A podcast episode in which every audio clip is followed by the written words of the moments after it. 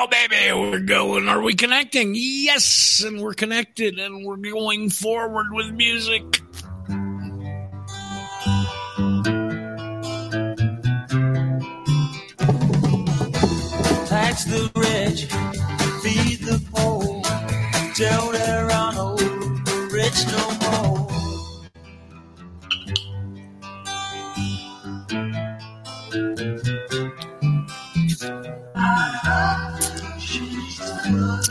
Here we go. Let me get Mr. Alvin Lee. We'd like to too, Alvin. We keep trying. Maybe we're doing it a little bit. Here's another two hour segment of trying to uh, get the hammer and the chisel out and uh, take some big chunks out of the big granite wall. Roger Sales, your host here on the Radio Ranch. It is the Tuesday edition. Martes in Spanish. Boris and Merkel know that. Mars. That's Mars Day, Tuesday. Uh, and the date stamp is April the 18th as we trudge through the holy month of retribution. And uh, we are simulcasting as we normally do on a, at least two places, maybe more, probably more. That is Tuesday, Eurofolkradio.com. Some of you are listening live there. Uh, over on radio.globalvoiceradio.net. Some of you may be listening live over there. Uh, and uh, what are those? Uh, home something TV and Freedom Network dot something. Paul, what is it? I don't mean to We're smite everywhere. any We're everywhere. Uh, HomeNetwork.tv and FreedomNation.tv. If you're gonna do that, you got to drag out Chicken Man to do it. You just don't do justice to that. Sorry. Um, so uh, yes, we're on several different platforms. Maybe more on the future. We'll see as we grow. Um, wow, Tuesday. Still, kind of a couple of things that I, I was talking to Mike and uh, some of the Alabama folks there right before the show. There's two things that have kind of surprised me in the last couple of days. I've not heard one other person comment on Todd Callender's discovery. That that surprises me, honestly. Maybe that'll come. Maybe we were just early on getting tipped off to it. Uh, and the other thing that I was directly interested in, because after the show yesterday, I called my 95 year old mother, who's extremely cogent for her age, and, uh, you know, just checking in and uh, seeing how she's doing and all that stuff. And uh, she goes, Well, there's a big shooting up in well, she said initially Daleville, Alabama. Now that wasn't correct. It was a little bit of her misinterpretation. At 95, you're you're entitled to stuff like that. And the real town, Mike, you tell me is Dodgeville. Mike, now you went away, Mike. No, damn. Okay, well, maybe Mike will come back with us in a minute. I'll continue. I think Mike said the town was Dodgeville.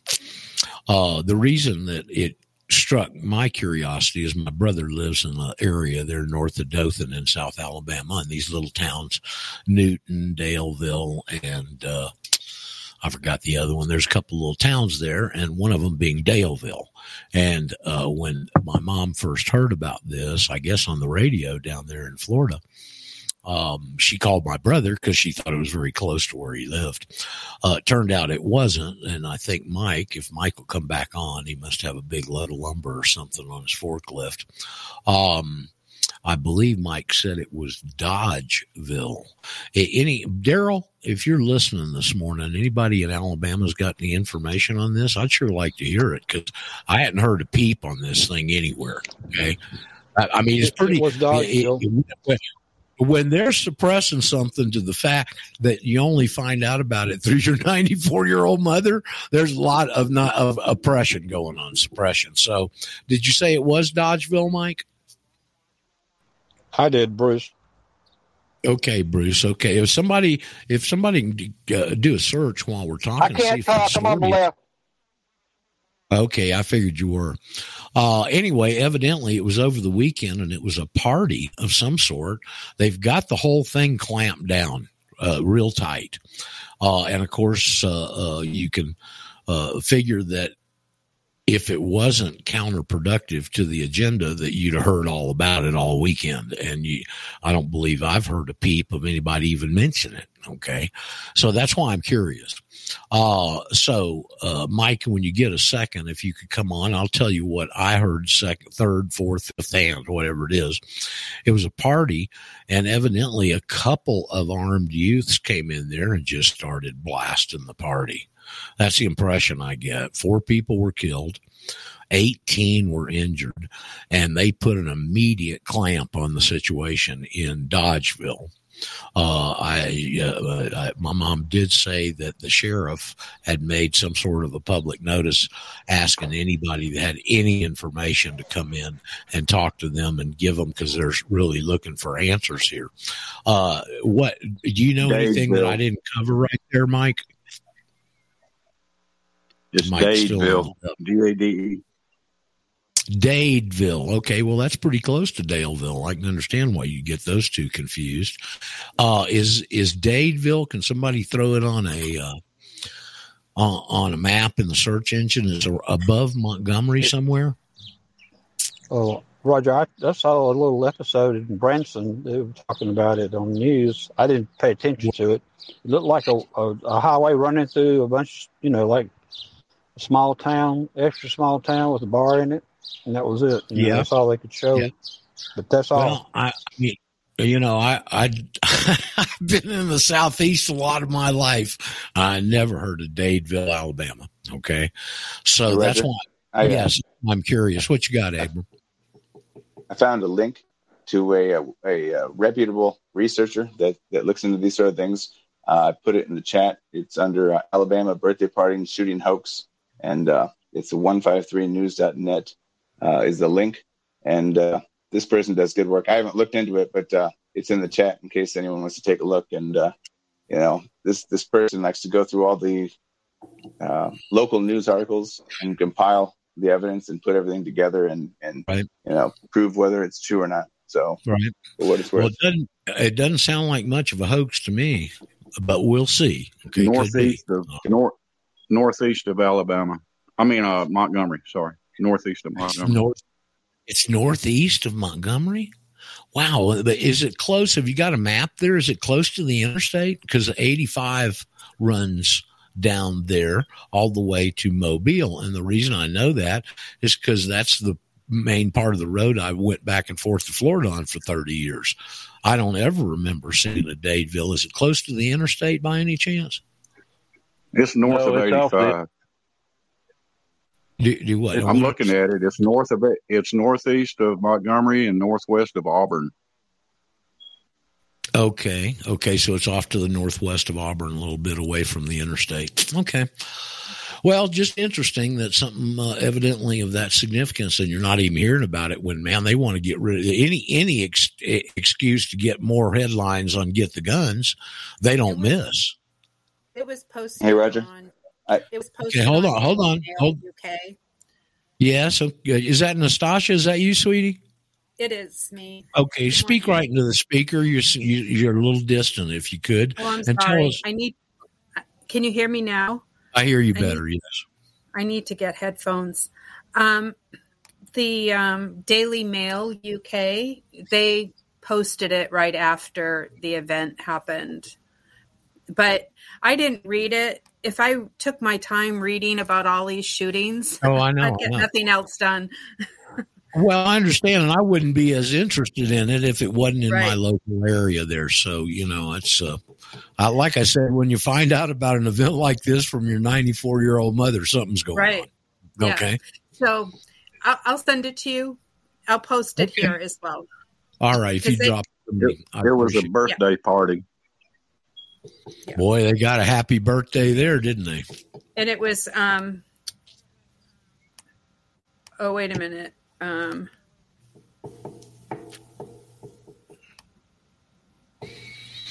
Oh, here it is.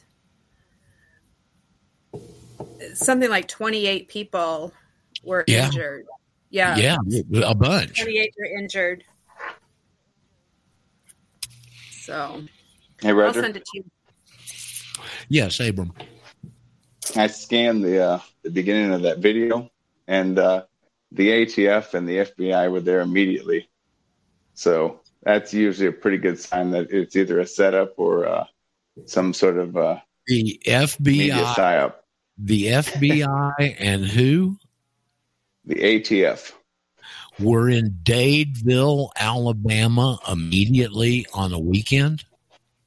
They were there at the party. They're they're showing on the uh, That- on the local sick. news. That stinks to high heaven. Yeah. Okay. So interesting. I guess we'll maybe find out more about it as we go forward. Pretty interesting, though. The other thing that really has shocked me, as I said earlier, is that I hadn't seen anybody even mention Todd Callender's research. Okay. That kind of shocks me, but it may be there's just so damn much going on, you know. And that poses a problem for us because it makes it harder to get people's attention when they're so distracted. You know, if you go back to the learned elders of Zion, you ever read that, Nastasha? You read that yet? Abram, you read that yet? Hey, Roger. Yes.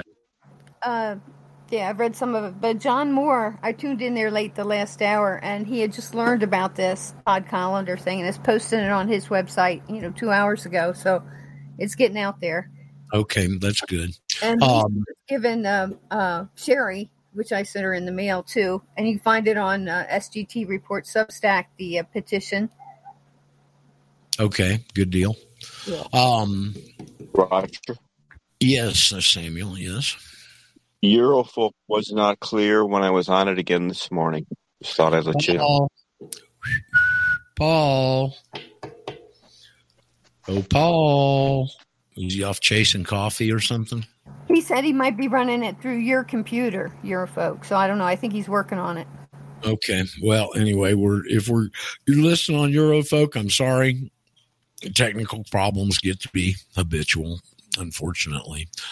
Uh Abram and Nastasha, especially Nastasha. Have you read the protocols of the learned elders of Zion yet or any of it? Yes. Nastasha? I'm curious with Nastasha because she's a pretty avid little student.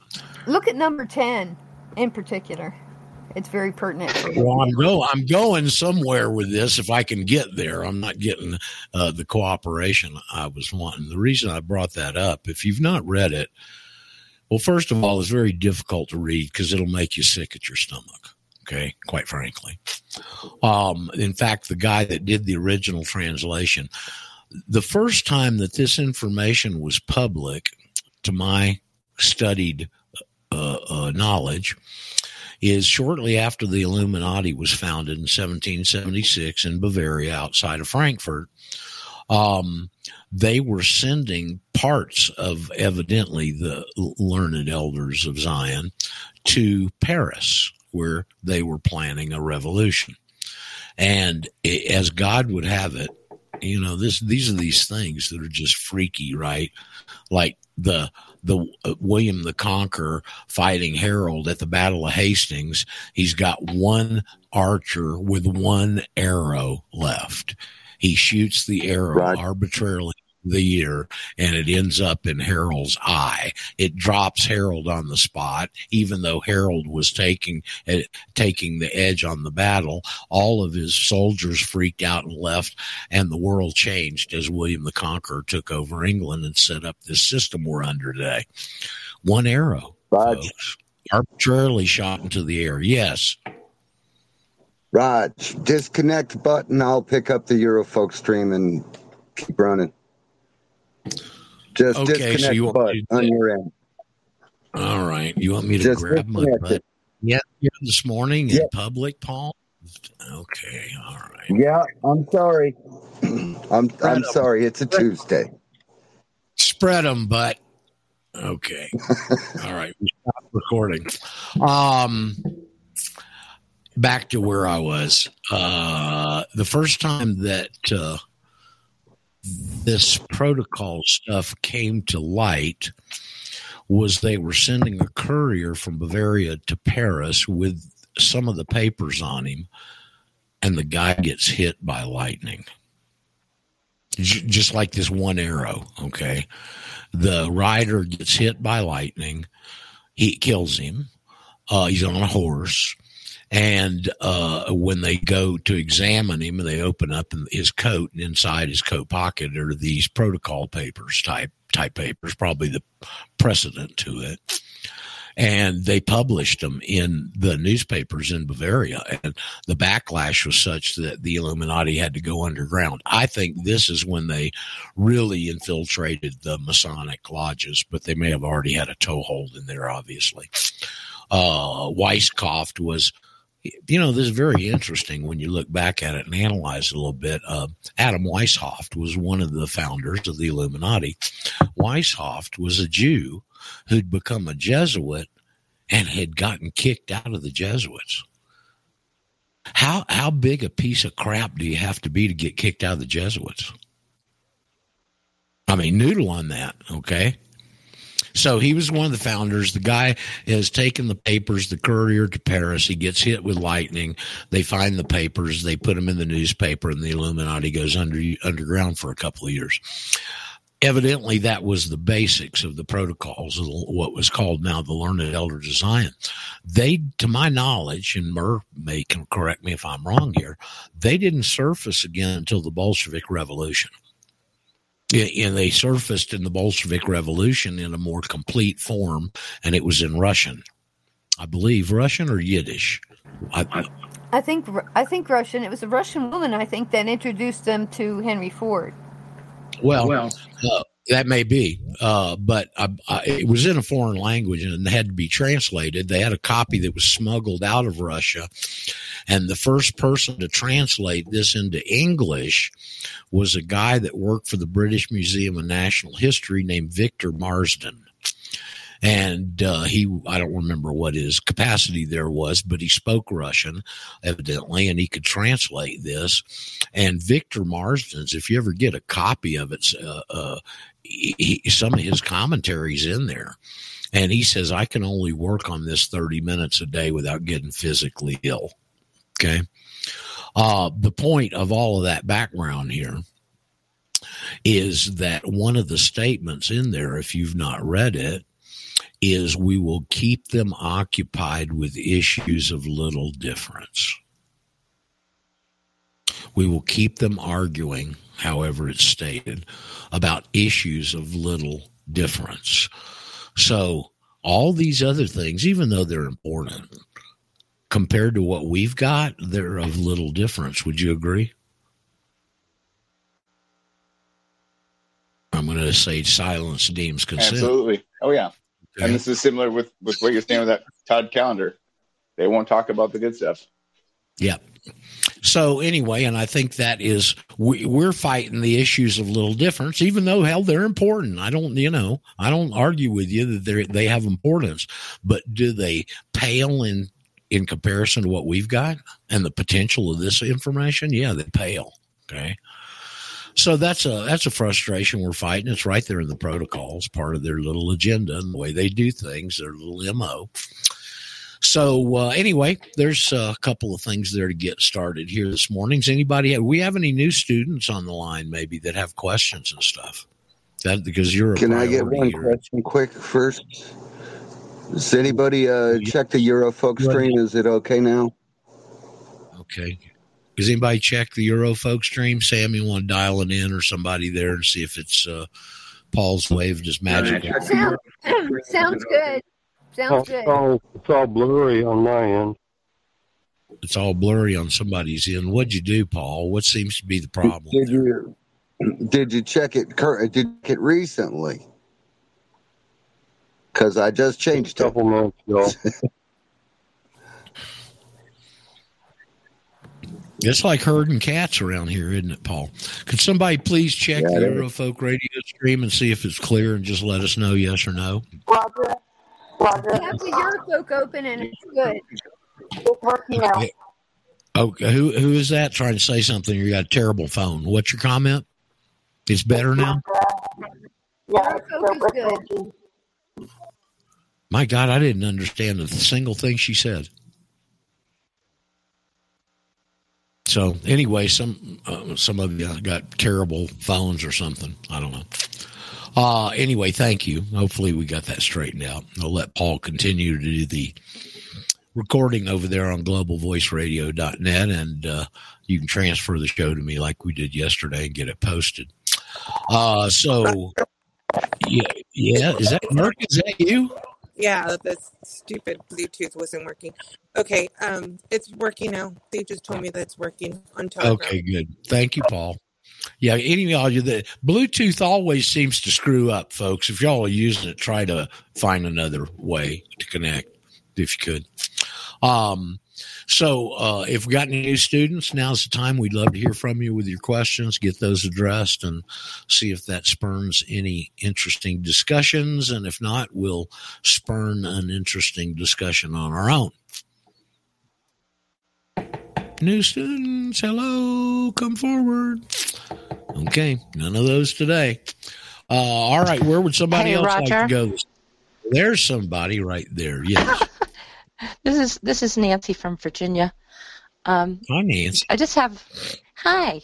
I'm I'm working, so this will be brief. I just wanted to let you know that I'm meeting uh, for dinner this evening a friend that I met here in the Republican um, voter integrity uh, uh, seminars and training a couple about a year and a half ago, and she has a job with the state voter registration department, whatever. So one of the things I'm going to inquire about her with her is see if she can investigate uh, what opportunities to participate nationals have. That because I've started to educate her about my change in status, and so I'm gonna. So I just wanted to let you share. I wanted to share with And- you that I'm going to be researching that. Okay, great. great, Nancy. Now you've uh, evidently done a little preliminary talk with her about this. Yeah, I've I've mentioned mentioned it, but I'm going to um, provide some more information and some resources, and then uh, feel her out as to what she can uh, find out with uh, through her position. So Okay. Yeah. Well, I the only, I think there's only two options. You're either a voter or you're an elector. And so we know we're not voters now, and it seems to me that's a process of elimination. But I'll be very interested to hear what insights she may have into this. It's one of the real non-threatening weapons we've got to to put some heat on these folks. They're getting heat from everywhere else. Uh, and by the day they get exposed, and it's just another way to put a little more pressure on them. So hopefully that's something we uh, can pursue, and I'll be interested to see what you find out from your friend Nancy, and tell her if you would that I send my cordial regards. Oh, definitely. I'm going to um, give her uh, your website information and also printing out the um, the listing of cases that distinguish between the state citizen and the 14th Amendment federal citizenship, and uh, so it's a good starting point. And then a, Yes. you know include her the your website. So I'll pass along your regards, Okay. and I probably need to get off the phone. Okay, oh, that's right. You're at work. Thank you, Nancy. Um, and give us some feedback if you get some. I will. Um, Thank you so much. I'm listening, but I, I can't really talk that much. Well, that's okay. We we we certainly understand. Appreciate you uh, being at work and listening. Um, I thought it was very interesting yesterday. Not a not totally unusual on uh, what Gary brought us about uh, his meeting last Thursday. Gary, as him and Gina, his wife, boy, but I better not leave Gina out of that. Uh, Gary and Gina, as a team, have done a tremendous job up there in uh, Kalispell, Montana, Flathead County on uh, spreading the message and getting one hell of a group up there. I've spoken with them twice. Last time there was over 50 people in the room on a Monday night in Kalispell, Montana. Okay.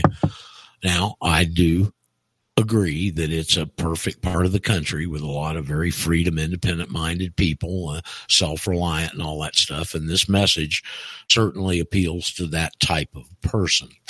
But uh, he's gotten so many uh, folks that he's now having two meetings a week and he's got a whole meeting later on in the week. The monday night meeting is the one for folks that are into it uh, and the other meeting is for new folks so they can explain the basics here. And as gary told us yesterday he had a room full of the new student meeting last week. And one of the people that was there brought a friend of his who was an attorney and the guy kept bugging Gary and Gina during the whole meeting and interrupted the meetings uh, uh, sufficiently enough to the point where they kicked him out.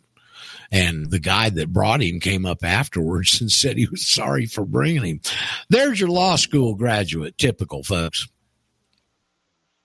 There's your law school graduate right there. And it's not their fault.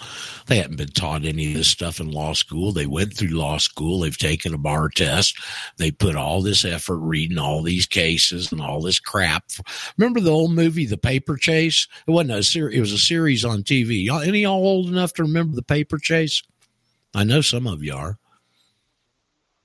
Remember what I the paper it. chase was? It was about law school. Okay. So the paper chase, how how appropriate. Um, but then they come out and you're giving them this stuff is, you know, here's here's Gary, he goes out and does construction and builds things and he's telling this lawyer stuff this lawyer's never been exposed to before and he objects. How how much of a more perfect example to illustrate the the condition we're in, especially as it deals with dealing with lawyers. I mean, this idiot, uh, uh, uh, what was his name, Mc, McConnell, Mike McConnell, or or something over at RBN. That's Tom D's big buddy, is a big attorney. And oh no, don't do that, Tom! Don't do that. You'll they'll deport you. They'll deport you. You Ron- idiot. Ron O'Donnell. Ron O'Donnell. Well, I called him Ronald McDonald because he's a clown. Yeah, but Uh, Ron evidently- McDonald's a good guy, so uh, evidently where whatever correspondence school he got his law degree from didn't have any component of legal research involved um, is a conclusion that i drew immediately uh, so anyway you run into these characters and isn't that amazing to hear somebody with this title is supposed to be this big professional guy and they don't know any of this stuff folks now some of them are I fear no open-minded. evil, for the law is with me. yeah right Hey, Roger. the force the force yes bruce Uh, they don't know anything. The legal secretaries are the ones that do the research. Well, I mean, I when I went to paralegal school there in Atlanta for six months at night, and we had ten different modules there, and every module was taught by a practicing attorney. Okay, and uh, of course they're just they probably doing so poor at their work they had to hustle a teaching job on the side, right? And so uh, one of them, I don't remember which module it was in, but one of these attorneys got up in front of the class. He made this statement in front of the whole class. He said, "When you graduate from here, you'll know you'll know ninety percent. You'll you'll know more than the attorney you work for."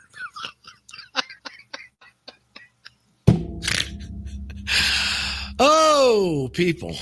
Uh, That's a sad commentary. I- it's a hell. It's a hell of a sad comment, Paul. hey Roger. Yeah.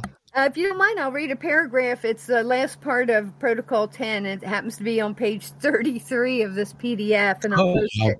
how but appropriate. you yourselves perfectly well know that to produce the possibility of the expression of such wishes by all the nations, it is indispensable to trouble in all countries the people's relations with their governments so as to utterly exhaust humanity with dissension, hatred, struggle, envy, and even by the use of torture, by starvation, and this is in capital letters, by the inoculation of diseases, by want, so that the Goyim see no other issue than to take refuge in our complete sovereignty in money and in all else. But here's the good part. This is probably the best line in the whole protocols.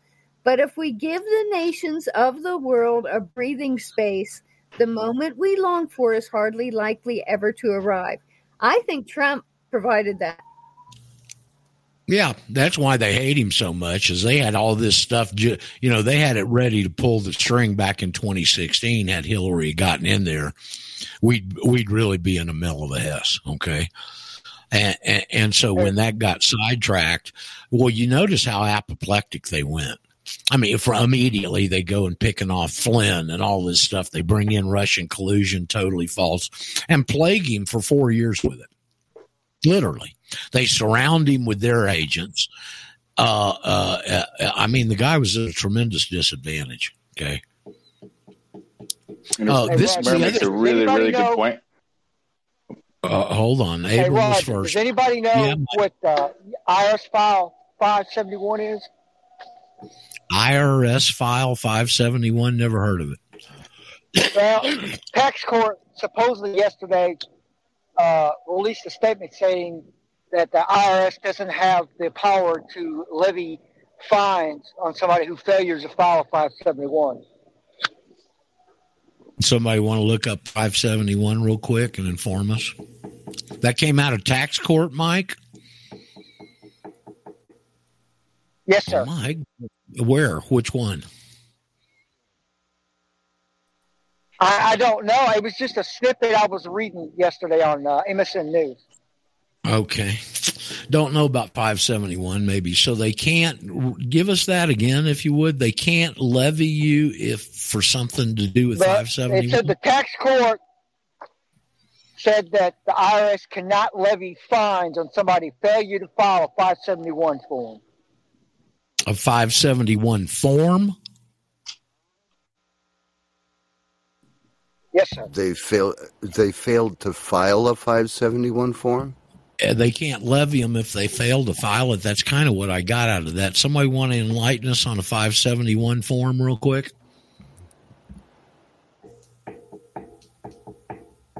Mike, do you know? No, Mike probably No, doesn't. I was just I was scrolling through M- MSNBC and It says News. it says a tax sheltered annuity. Okay, tax sheltered annuities. That's not in our wheelhouse. Okay, so um, Publica- publication 571, January 2023. Yeah. Okay, anybody got any tax sheltered annuities here in the group? I wish. Didn't didn't think so. Uh okay, I forgot where I was going. Abram, you were trying to say something. Yeah, I was going to. Murray makes a really, really good point about, uh, including the, the the point about the doctors and the inoculations. You know, giving disease through injections. You know, they've Oh, yeah. destroyed the professions. Both of them. They've destroyed the legal profession, where lawyers don't know the law, and Yep. they've destroyed medicine, where where doctors don't heal. They just administer these medicines and they inject you with these poisonous diseases. You know, or well, Uh, contaminants which create disease within the body. Right. I wouldn't. I don't know if I'd say they're diseases. Well, they, as much as they like want to kill you, they really want to make you sick, where you got to continue to be umbilical to their medical establishment. Um, Abram, Well, are you right now? I'd say familiar they, they definitely are want to kill you right now. Well, yeah. Uh, um, are you familiar with uh, uh, Mr. Hitchcock's book, Synagogue of Satan? No. Um, he's got a quote in there. I'd seen it before. Um, Andy did a great job on that book. I've never read it, but I know he did. Um, he's got a quote in there from Fort Murr. I know you know this. Fourteen ninety eight. 1489. What, the letter? Okay, for, yeah, fourteen eighty nine. Well, that's pretty good, wasn't it? Just a little dyslexic there on the end. What, the Um, Constantinople letter? Right. Uh, and and this happened out of Spain as uh, the uh, Jews were getting kicked out of Spain. Okay. And uh, they wrote a letter to the Sanhedrin in Constantinople. Have you ever heard of this, Abram? No. Okay. 1489. Okay. 1472 was when the Jews had to change. This was a few years later. They wrote the Sanhedrin in Constantinople and asked them to explain their situation. And the con- the Constantinople Sanhedrin wrote them back, and this was included in that correspondence. Have your children become apothecaries so they can kill Christians. 1489, Abram. Mm, Not doctors. Not doctors. Apothecaries, right? They're the Correct. the pharmacists, Correct. the ones mixing the drugs. They can add a little something here and there. Sorcerers. Correct. Correct. Sorcerers, yeah. Hey, That- BitChute that had the entire five required hour audio book of him doing that. Oh, Bit BitChute has uh, A- A- Andy's uh, entire book on there, Yeah, him him narrating the book. It's five hours long. and with Andy's wonderful British accent, he he read it. Yes, sir. Oh, good. Well, Andy's a heck of a good guy.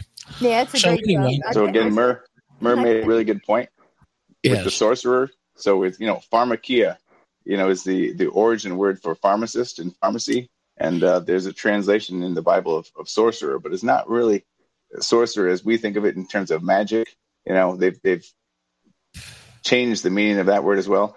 It's more Well- of the pharmacist, the apothecary, where you know they're adding a little something to your uh, to your medication or your soup or whatever, and uh, over Yeah, time. Yeah, a little mercury, a little lead. Come on, a little arsenic. Come on, Abram. Hell, you ought to be able to handle that. Yeah, Revelation Uh, and now they're restless. They want Revelation to just 18, inject it directly. You'll be ruled by But- merchants and sorcerers.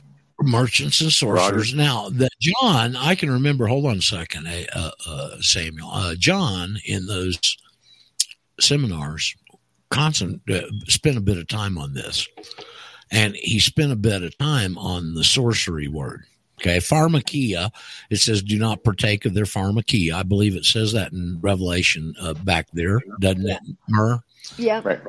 Okay, and they fornicated with the nations. Boy, have they fornicated the nations. Um, and it talks about they have deceived the nations with their sorcery, right? Yep. Okay. You go to sorcery, just like other words, have several definition, definitions, don't they?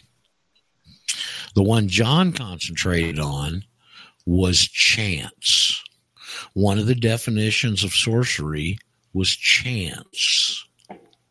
C H A N T S. And John speculated could their chant be UCC, UCC, UCC? Because that's how they've done all this. They got a bunch of chants. They got us chanting COVID now, which is DIVOC, you know. Mask, mask, mask. You don't have a mask. Mm-hmm. Booyah. Booyah very much. So, anyway, just some interesting sidelines discussion today. Samuel, you were trying to get in there a second ago. What you got? Well, this isn't Samuel, but uh, in Oh, Andy's second edition, he includes both Ford's International Jew and the protocols in his book. Yep. Oh, Yep. cool. It's longer, quite a bit Uh, yeah. and also, also, I heard yesterday on his show, uh, someone or a couple of people have been going into his apartment that he he didn't know about, and he's had to put up uh, things by his door so if someone comes in, it alarms him. Really? Yep. Well, they This don't is going like- on. Wow, there's some ta- a towel rack that he doesn't use, and I forget how the whole deal, but it's right near the commode, and it was in the way. Uh, so somebody had been in there messing around with a screwdriver. So- Well, they probably got bugs all through the house now. I wonder if he should debug it. Yes. I just this is Nastasha. I just wanted to share something out of Faust, the classic. Yes. Faust. Ah, Faust. Faust. Uh, let's give some background to the audience. Most people don't know about Faust, okay? Uh, Faust was written by a pretty famous German philosopher, uh, Nastasha, and his name was? I don't pronounce it properly. It's G O E T H E. Goethe. Goethe. Goethe. Goethe. Yeah. Goethe is the way the Germans would pronounce it. He was a philosopher right around the same time as Hegel. They evidently were all contemporaries over there, Hegel and a couple of other ones too. There was a very liberal one that ended up being the basis of the Argentine Constitution, actually, because I heard a guy lecture on it down there. And I don't remember the guy's So- name. I wish I did. I'd never heard of him before. Anyway, Faust was uh, one of Goethe's. It's an opera. It was one of Goethe's primary works. What he's really famous for. What the other thing he's famous for, Nastasha, is one of his sayings, and we use it around here quite a bit occasionally.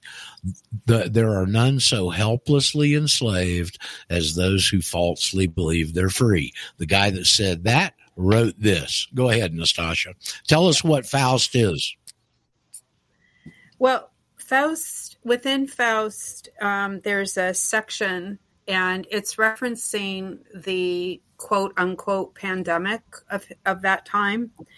And, and Plague, just so you-. I, I don't adhere to I don't adhere to a germ the, germ theory, a viral theory, or a contagion theory.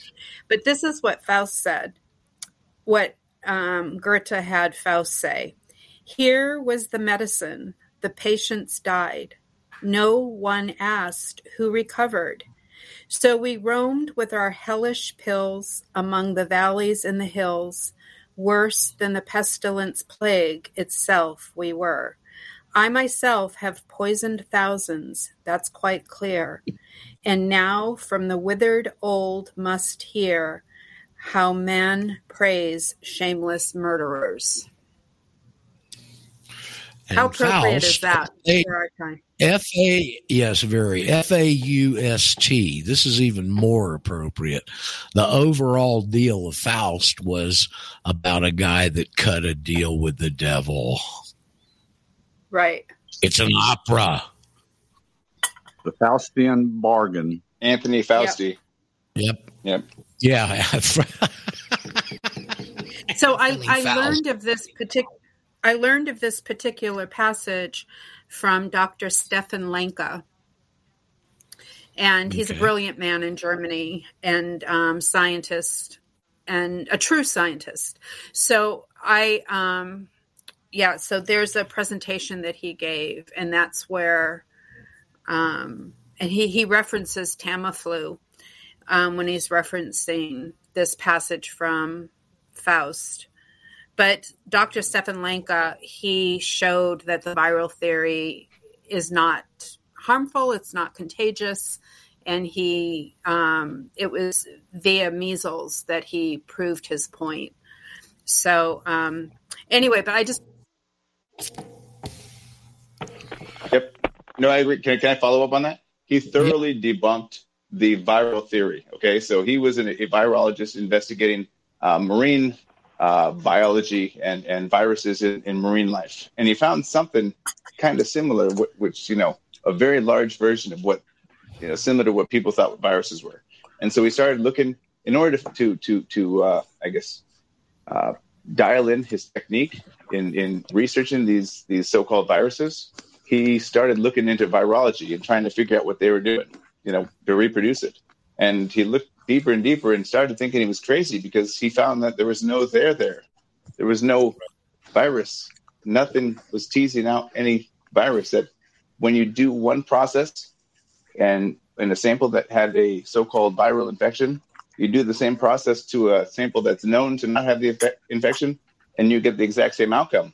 And so we put out a uh, a, a bounty of 100,000 uh, uh, euros, I think it was, and he said anyone who can prove that the measles exists conclusively in one document, I will, you know, will win one hundred thousand dollars.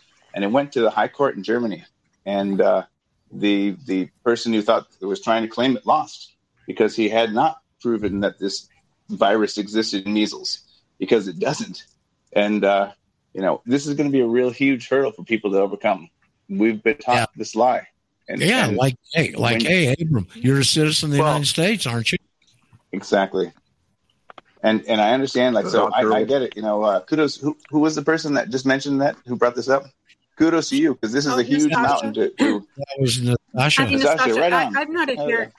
Yeah, I've not adhered to the viral theory for at least twenty years because um, there's oh wow, you're one of one of well one of the main components is um, Dr. Beauchamp, um, B E A U C H A M P E, and French. He was French.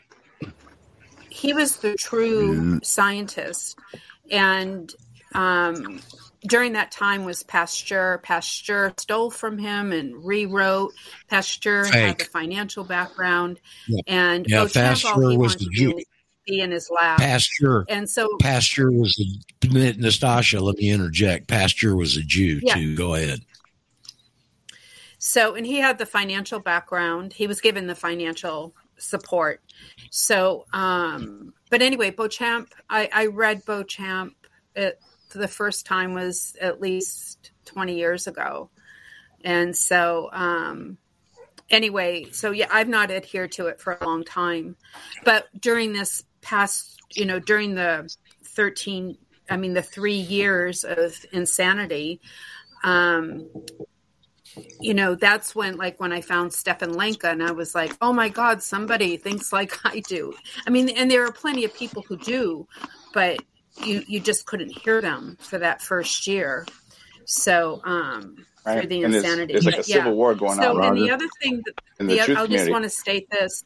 I just want to state this is that the other thing that Stefan Lanka brought up was Plato was also opposing this viral theory back during his time. And Really? where I'm a student of Plato, I mean, Plato, it, it's all about our soul. It's about the soul and the self. And so, um, so that would go along with um, another um, medical, uh, and not medical, another paradigm in regards to if the soul is sick, the body can become sick. So if the soul is Yes. healthy, so anyway, um, so he was fighting that back then, and Stefan Lanka goes through the history from the time of Plato forward of how the contagion viral theory, the use of fear, has been used to control Ah, economics, there's the big. um, There's the big political weapon. agendas, et cetera, et cetera. And he goes through the whole history, um, Yep. showing that. So, anyway, well worth listening to. Roger. Yes, Uh, Dr. Lorraine Dr. Lorraine Day has a book called "Germs Don't Cause Disease Any More Than Flies Cause Garbage." She goes through that whole Right. litany. Right. Yep. Great, great Patriot gal, Well- little Lorraine Day. Was that Daryl? Well, the, uh, this is Dave, Dave, New York. There's another perspective that's uh, that's very different. Um, that uh, uh, there, I had a visitation, uh, an appearance this weekend, and this was not a normal man. Um, and he spoke to me about various things about my uh, life specifically that other people wouldn't know. And um, he also mentioned that I think we should look at it like this. You have people who don't believe in conspiracy theories at all and they have no clue, and others who do.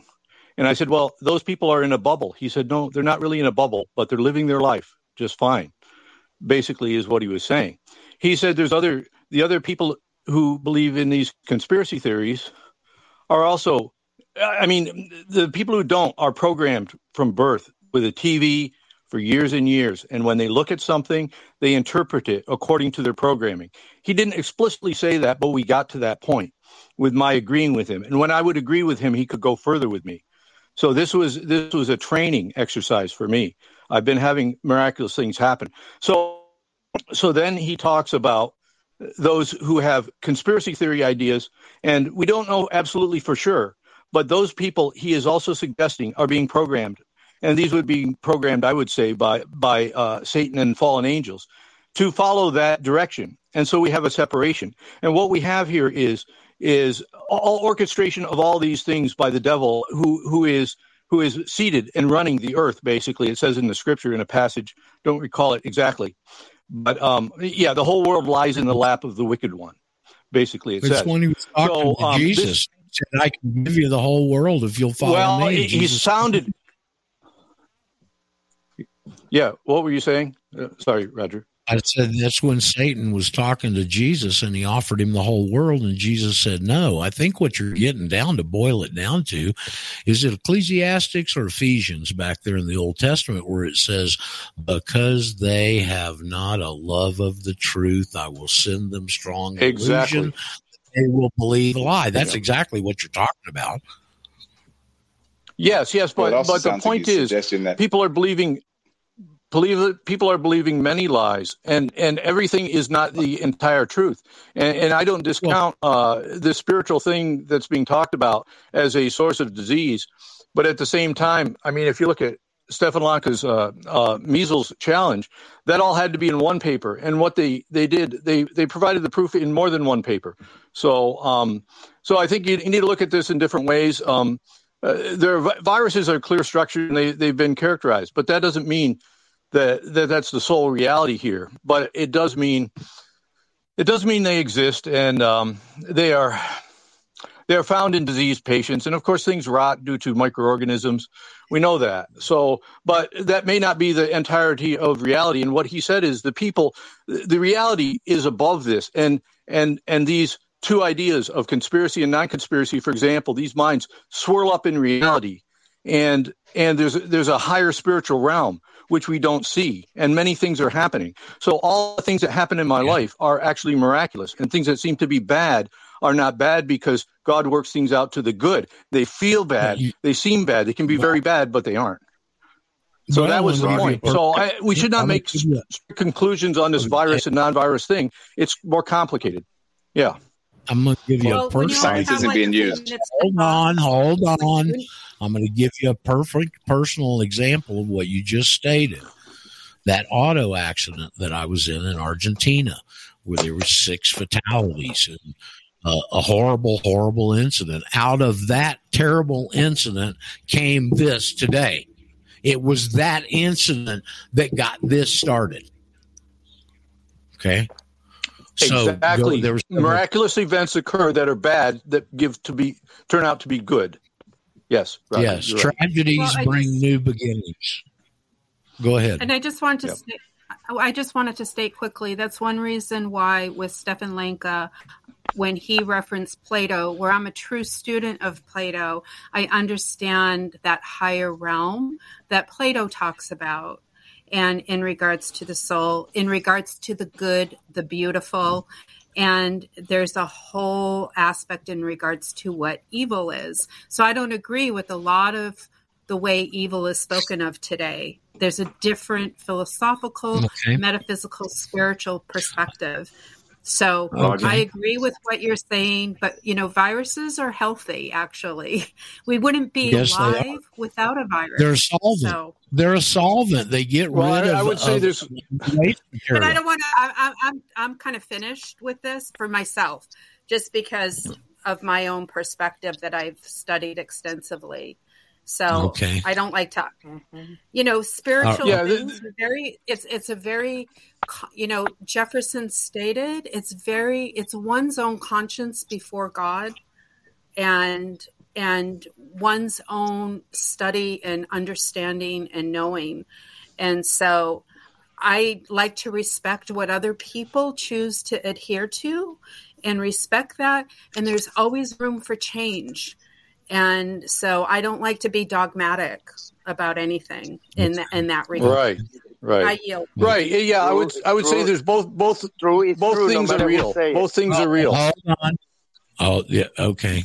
Okay, I think we've beaten the viral theory topic to death. So. Now, I wanted to transfer and take this over to the soul, and I think it's a real important thing because yes,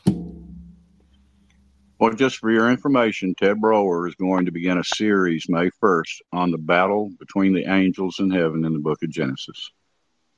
Okay.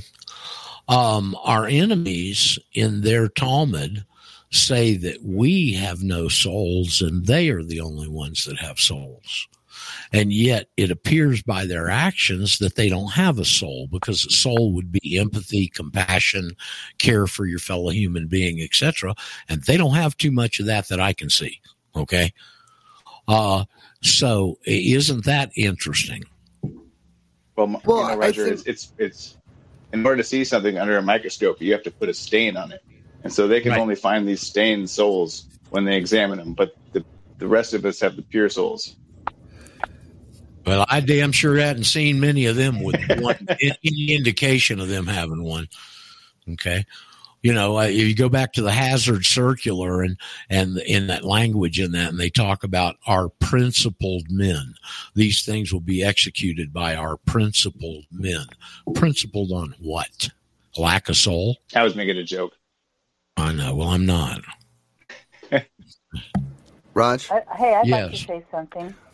All right, hold on. Let Paul get in here. He might have something important and technical. Yes. All right. Might have something we'll important. get right That's to you. Just unlikely. We're ta- we're talking about Paul here, um, and the the thing about uh, uh, them having souls and us not having souls, or us having souls and them not appearing to have souls, uh, they just they place a different value on human life as opposed to whatever whatever type of life they are. So they may they may have compassion for their own ilk and their own kind. But then again, you really got to wonder if they do because they use spirit cooking and destroy their children's minds just to Yep. twist them into evil things. Yep. So you really can't go there. I'm, I'm okay. Anyway, I think that It's was just, Ella. you know, those are kind of, those are the things that I think about occasionally on the side. You know, probably more than occasionally. Actually, who was the female that was trying to say something there? We don't want to marginalize you. If it wouldn't have been for Paul, you'd have gone. Yeah, I'd, I'd, I'd have shut him up and let you talk. So go go ahead, please. Hey, Roger. Hello. Um, Can you talk right know, in the phone so we can hear you? Uh, you? Is it Ella? I'm sorry. Go ahead. Yes. Is it Ella? Okay, well we can't hear you. You got a terrible connection. Uh, how about now? Can you hear me now? Well, it's a little better when you talk right in the microphone.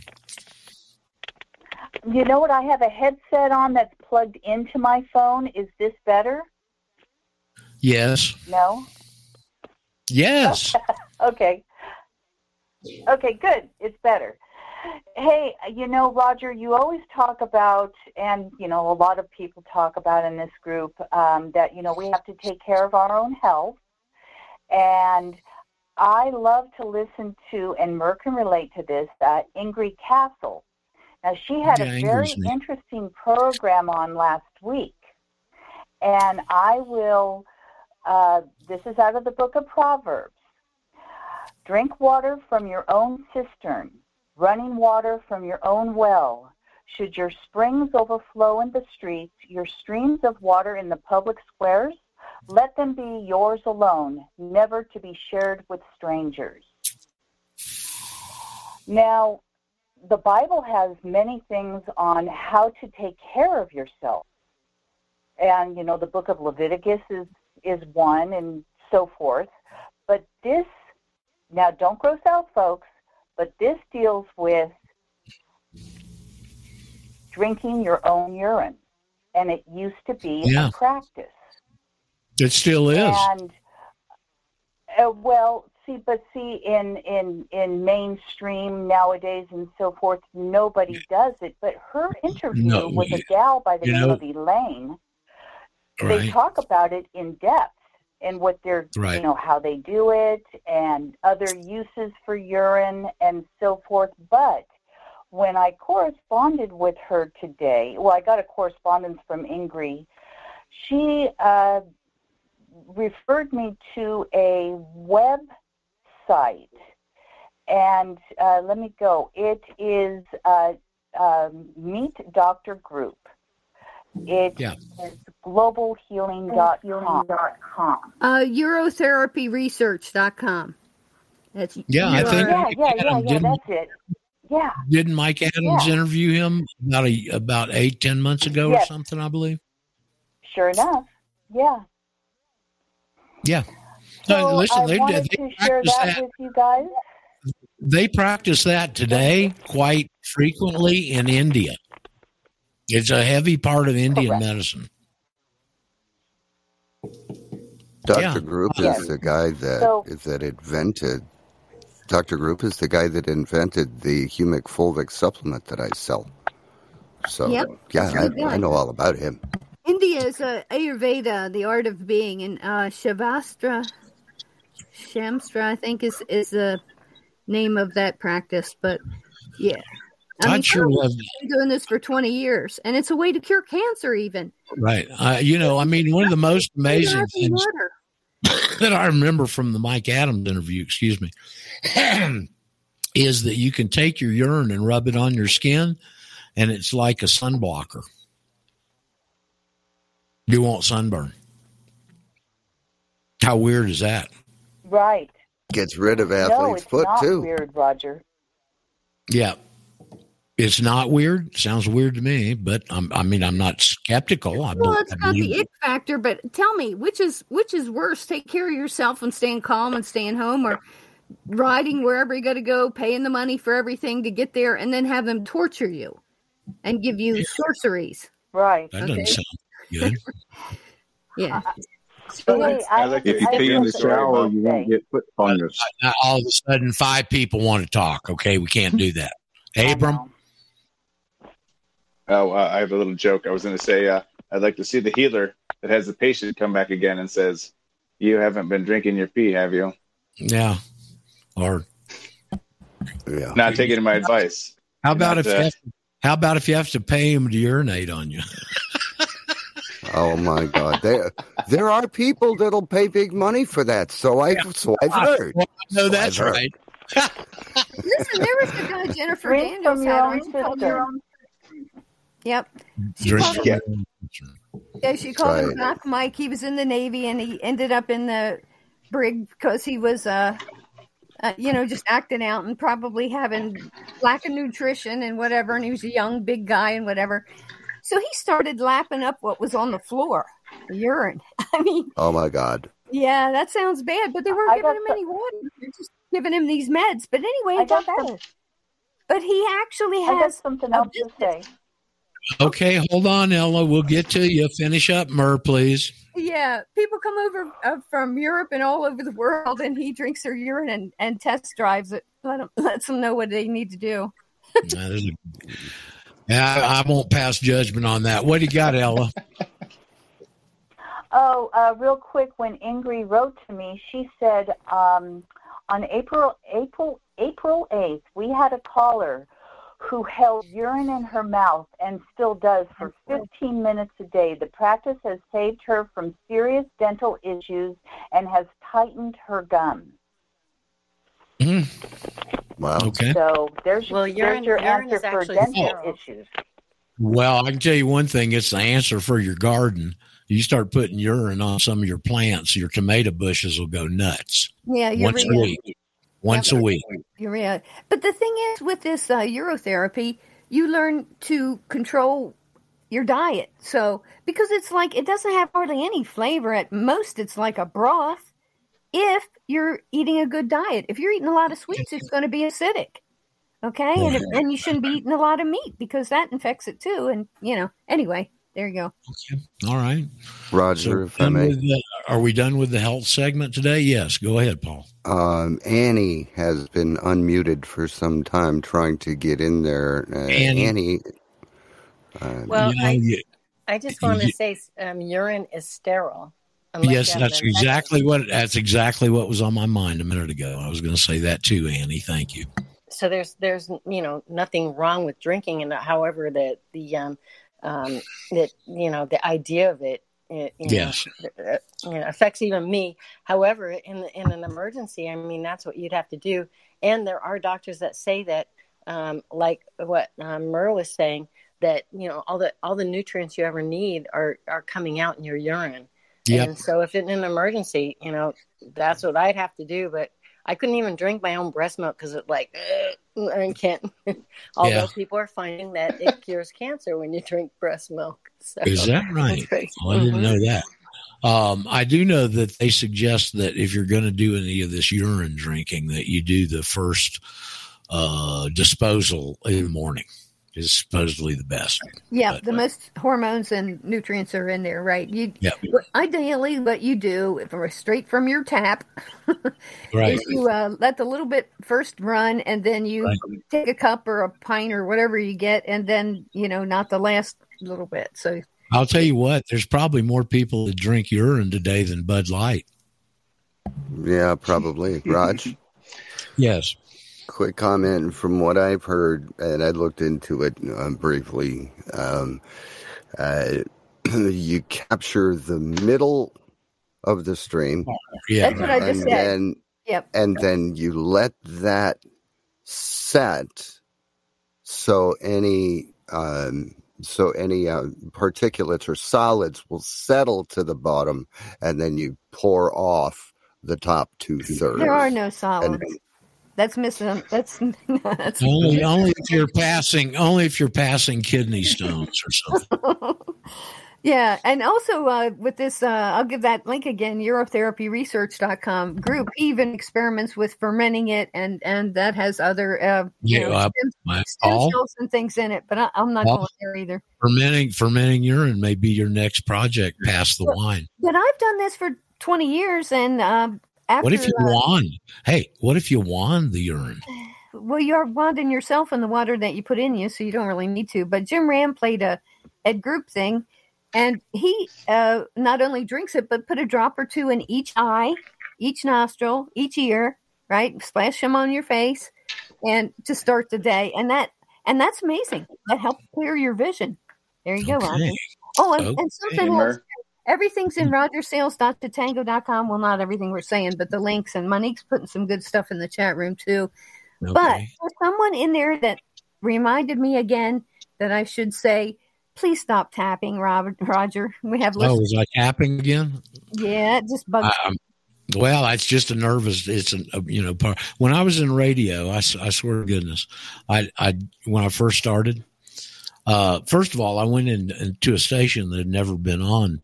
They'd always signed off at midnight, so I got the new midnight to shift uh, six shift that nobody had ever been on before. And the first month that I was doing it, I had to take a bottle of Maalox with me to work every night. So my stomach was upset. Hell, they'd never been on before. There weren't any listeners. Okay. But I would get in that chair. The engineer used to say, if I ever made the big time, I'd have to have somebody to shake my chair when I was on the air.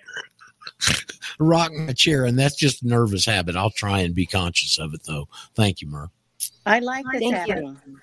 We, uh, I I like the know it's tapping. nice, but when you get into, you no, know, I- hold on. Both of you can't talk at the same time, girls. I'm sorry. I Go like ahead, Mer. and you, you and you haven't been doing it that awful long, but it's become a habit, you know. And some people like it, but when you get into the recording or just trying to hear, it uh, it really does uh, take away from what you're trying to listen to. It's harder to listen to. But you know what you could do? You could Yeah, put on something soft on there. And, Well, that's what I do. I got my handkerchief right here, right now that I'm doing it, so you can't hear it. well, Okay, Oh, no. trying Feather, to feather pillow. Feather pillow. a feather pillow on my desk, please, Paul? Who was the other female that was trying to say something? Well, I like the tapping. This is Annie. I like the tapping because it reminds me of things like um, Rush Limbaugh when he'd shake his papers and stuff. It's a, a good memory to me. It's, it makes you want to think. Okay, well, Yeah. uh, you know, probably thoughts on both sides. I'll try and uh, I'll try and ma- manage that. Uh, what the thing is is different with my fingers than with uh, with my lighter. See, I'll sit here and and, and, and we're trying to make a point or something. It's nervous energy, um, even at my age. Okay, where else can we go this morning besides One- my one more Hey, thing on that. one last point. Oh, Oh, go ahead. well, Go ahead. Uh, Sarah. yeah, Abel. I just I was wondering if maybe this uh the topic of this conversation puts a new spin on the uh the idea of Eurofolk. But Euro- urine Euro- soak? Urine soak? Eurotherapy, Euro, Euro. Oh my God. He had to go there. Well, usually the people say we're full of the other excrement. So, you know, I guess being a urine urine group is a step in the right direction. Uh, Yeah, no secret like secret healers of the uh of their own medicine. well, yep, yep. Okay. Well, the Bible actually says something about the dung too, but we won't go there. Have we, a- were there any Are new students saying today? It's easy to be pissed on and pissed off.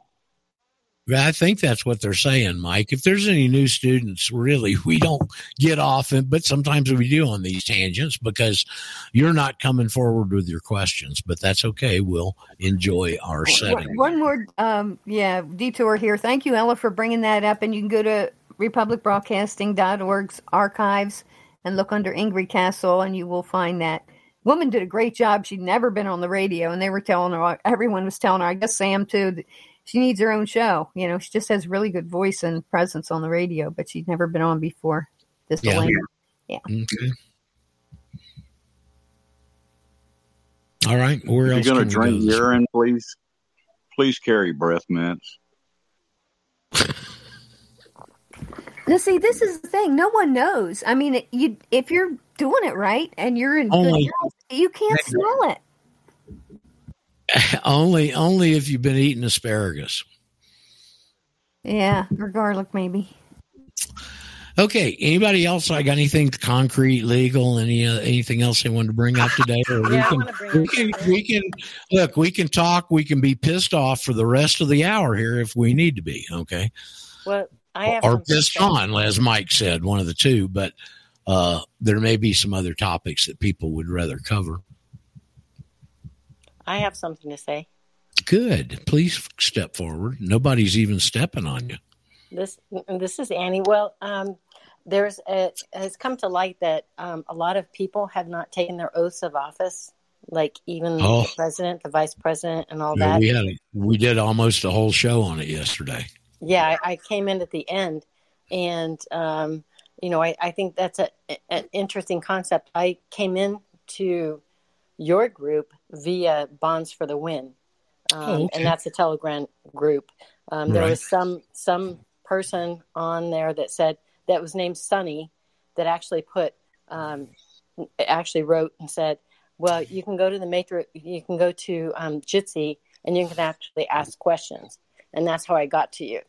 But in the bonds for the win, they have at the top, um, if you search everything, it tells you how to go about, um, you know, taking care of these people who have not done their oaths of office and things. So, um, You know, it, and the it's something that's been around for a while. Obviously, you got a Telegram group of people that are concentrating on, it, but they're concentrating on it on the local level, to my knowledge. Is that right, Annie? they are, but now it's going um, federal. now it's gone, it, it's gone federal. It's exactly my point.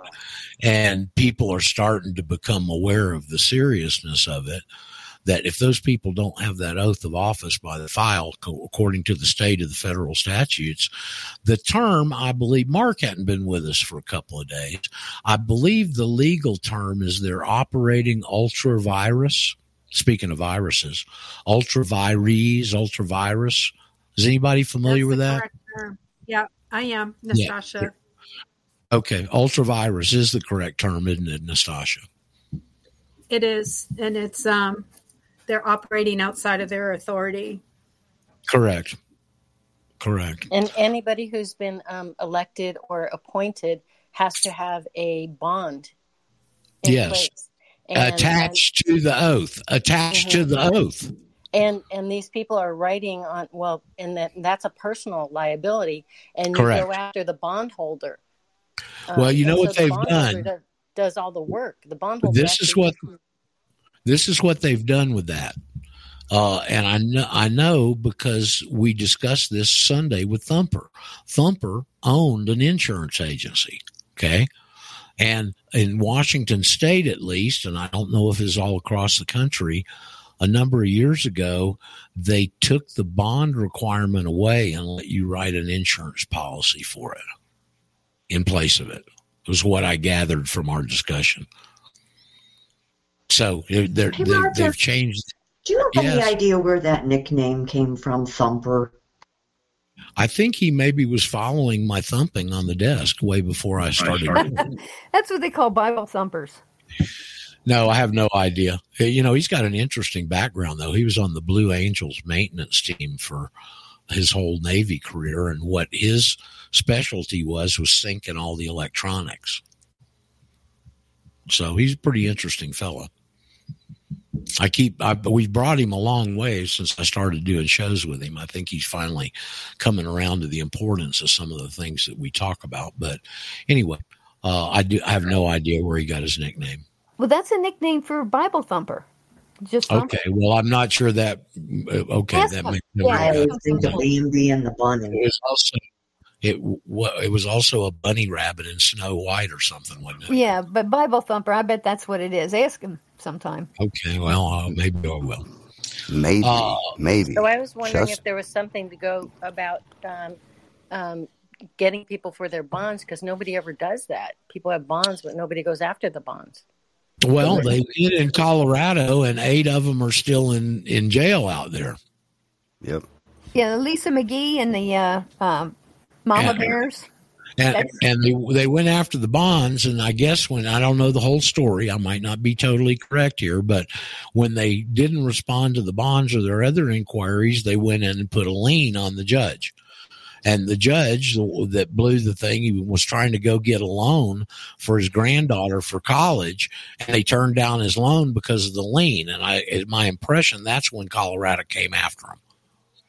Well, the thing about it is that you just um, you go to the bond insurance, the bond company, and they do all the work for you. Okay. You know, you just make Well- a complaint, which is kind of an Right. interesting concept. Yeah, well, it is, and it's another ve- pretty, uh, pretty uh, uh, lethal weapon in our toolkit if we can start using it. But I love the accentuation on the federal level because with those guys up there as as deep in the La Brea tar pits as they are right now, stuff like this has got to just almost push them over the edge.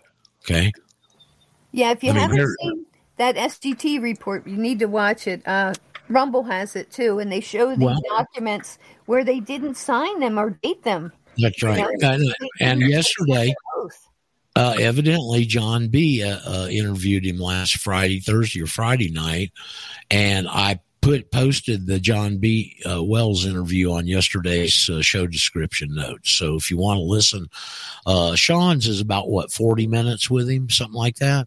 Uh, John B.'s is an hour and a half. So he gets into a lot more detail. And that in the back part of that interview is the state citizenship came up and Tom mentioned it. Uh, he's aware of it to some extent and said that there's been 25 million people that have filed affidavits with the secretary. Now, if some of those are Anavon rights people, then they filed theirs with the Department of Commerce. Right. So it could be some of Straits, but they're, that, that's kind of messed up. But I Yeah. wanted to say too, virus is a Latin word for poison.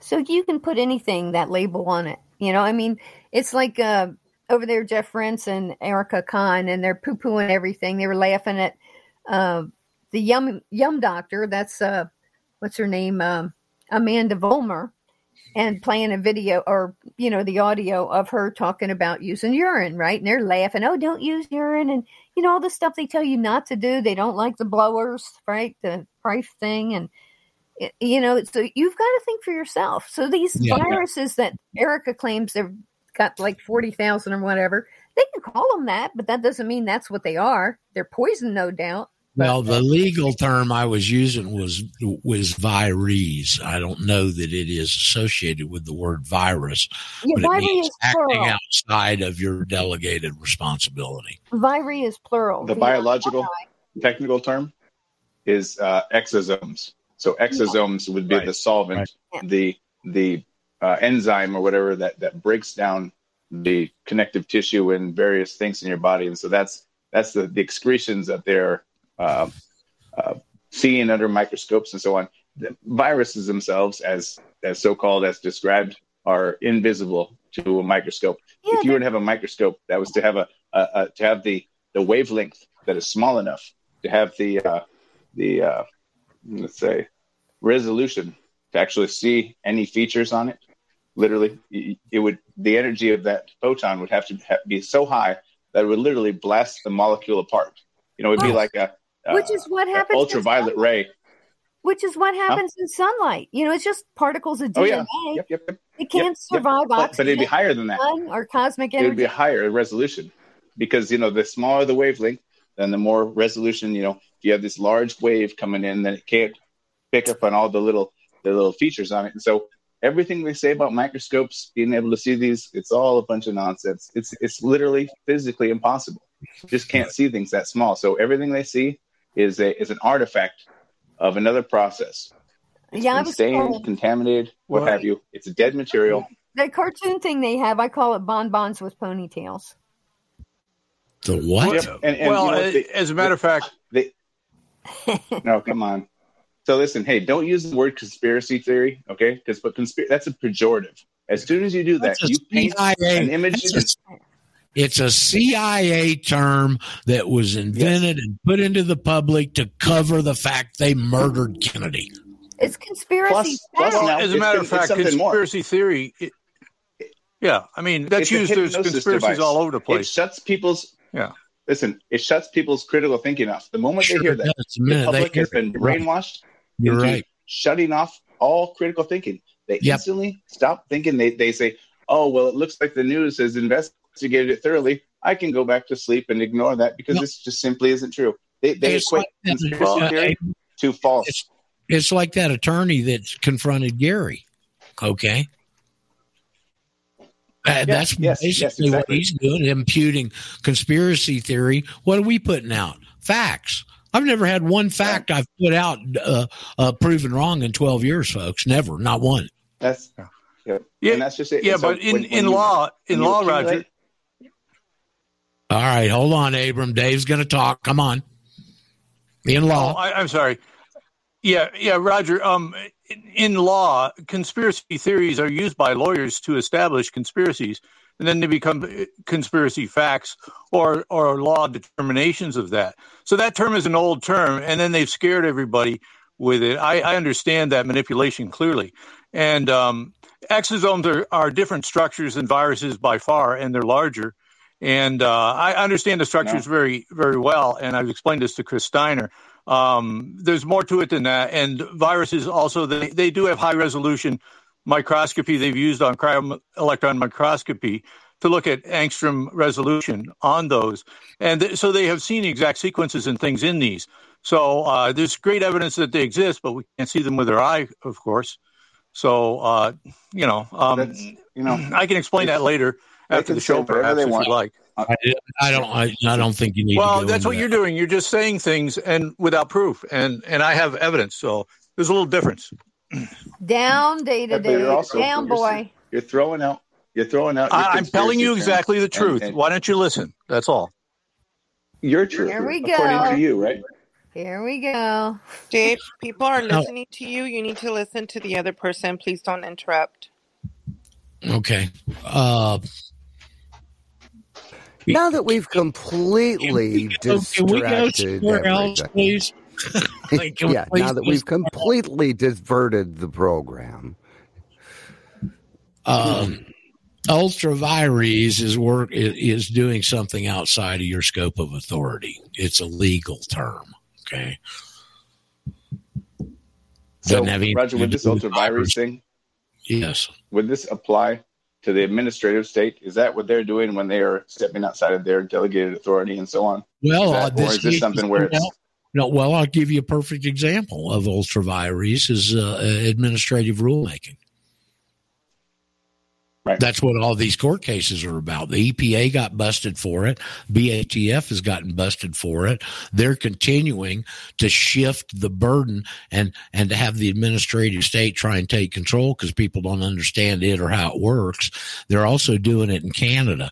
They're passing some of this uh, LBGTQ plus plus minus whatever up there in Canada that has no legislation, and the administrative agencies are promulgating these regulations. Ultravirus is administrative rulemaking. Yeah, I just looked that okay? So up. that's It's- that's It's V I R E S, ultravirus. Yeah. Unenforceable unlawful subpoenas, and that committee should never have been formed. That was from a news report. That's how it was used. But with viruses, plural is V I R I. Okay, viri. Okay. All right. So, So um, this is a broad term just then. hit me. You know, that just hit me from all my legal studies. I was trying to go to sleep, and I thought, well, this isn't that ultra ultravirus. So that's why I wanted to ask you, and it's good to know that my subconscious is still delivering me correct information.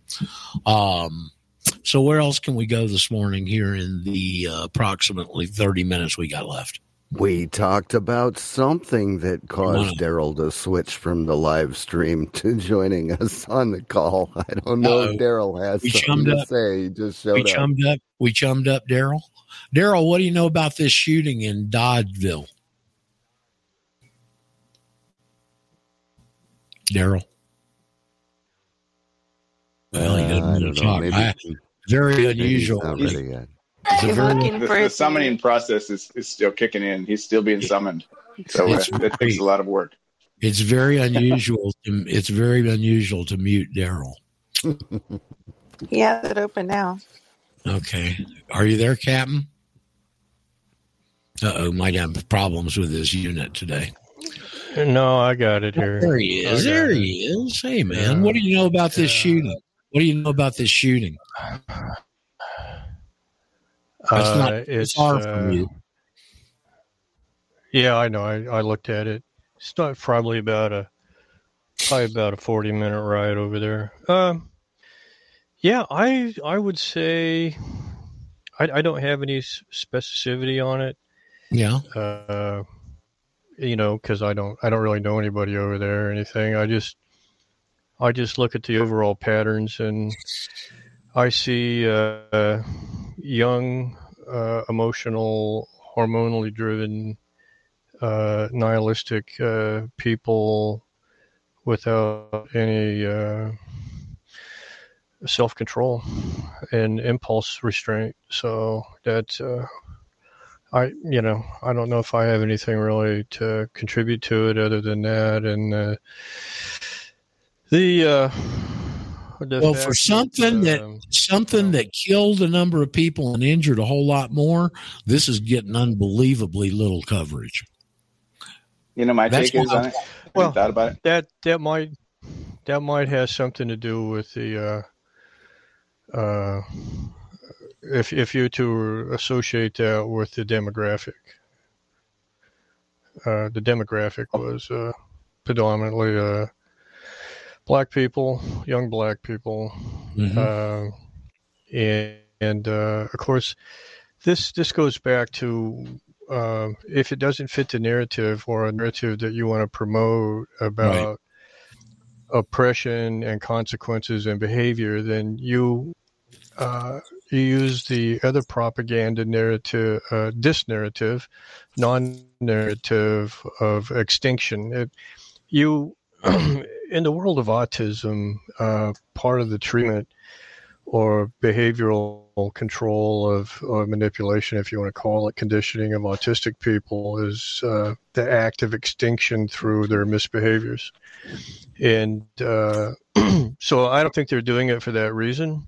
I think they're doing it to extinct it from your awareness of of the uh, the narrative that facilitates uh, a group of oppressed people uh, there is oppression going on, and uh, regrettably, they're doing it to themselves.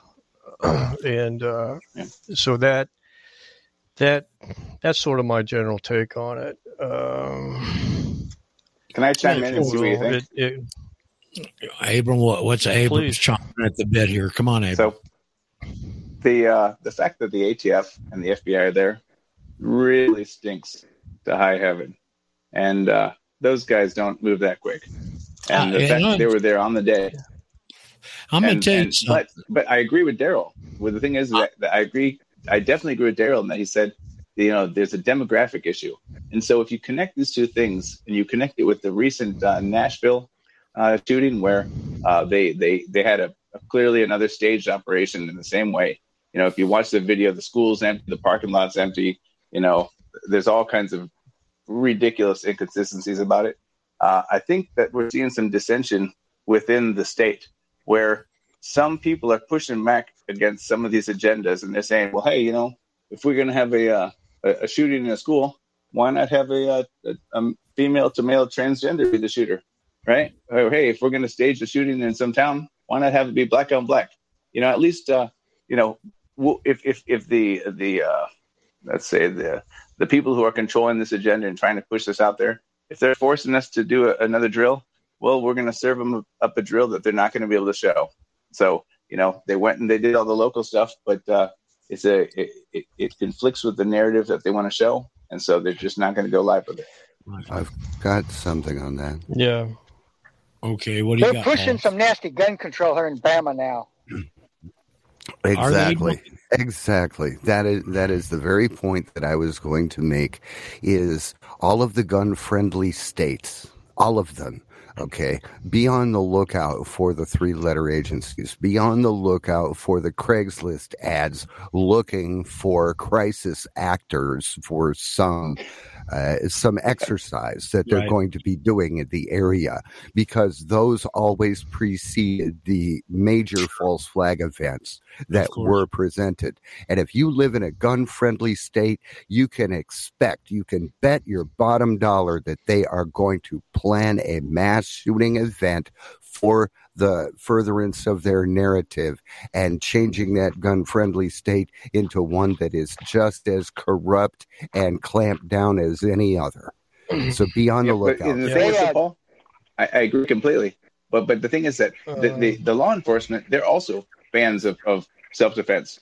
So these guys are finally getting wise to it. You know, they've seen it enough times that now they're they're they're starting to you know we're seeing dissension. So I think this is another example of that. You know, where you know they they have a, uh, a transgender shooter in the last one in Nashville, and now they have black on black. You know, they're they're it's uh I guess what's a malicious compliance, as it were. And they say, okay, fine, you want to have a drill? We'll give you a drill. One one of the bills they just introduced down here is uh, is that that if you have a gun on you, you have to tell the officer, or if not, it's a felony. Well, I'd expect you'd want Yeah. to tell him anyway. So, uh, Sir Lucky, let me uh, let me give you the cornbread version of this. The the gratification they receive in their actions is your reaction. Correct. Uh, this is this is why they do certain things. The theys, pick your they. Uh, your your they de jour. Uh, so uh, if you're if you are somebody, anybody, whoever, who has a reactionary mindset, which means that you you draw conclusions on little information, then you you uh, you yourself. Uh, I don't know if anybody's told you this or not, but you're a reactionary individual, not a proactive. You're not. So uh, they they can play these play these little uh, patterns over and over again because, well, uh, you always react the same way, uh, unable to recognize patterns, uh, even in your own behavior. Uh, so this is why this works. There's there's been no conscious progression in the state of man or his nature in in in any form, or shape, or form in millennia. That's why they can use the same tricks. But uh, maybe that's a different subject for a different time. The reason I called was uh, you were talking about bonds, NOs. Yes, sir. I brought this book up before, uh, and if you want to be on the uh, uh, knowledge or understanding aspect of this whole conversation, I'm going to propose again a little book that very few people have probably ever aware of or bought. It's by Lise Dupont. Where did the original constitutional state go to? She's a a habitant of Maine. Uh, she digs into this. Uh, this book is copyrighted back in 2014. And let me read you something here. She she started sorting some of this out here a little bit in her own experience. And uh, here on page 45, she says, uh, Furthermore, he is not allowed to hear a cause to start without a commission, as he possesses no public office, no judicial powers, and no immunity. Their silence can only be equated with fraud when there is a legal or moral duty to speak, or when an inquiry left unanswered would be intentionally misleading. So, uh, in just a few sentences, she really does cover the terrain of what it's like to be a fraud, an imposter, an impersonator, and uh, those those are im- impersonation is a fraud. Yeah. okay. You're. Yeah. Okay. So, uh, and just one other little point here. Um, the uh, she brings this forward a little bit on page sixty-five. She says, "Well." Uh, the attorney general also gave instructions to the local county attorney who had a double role.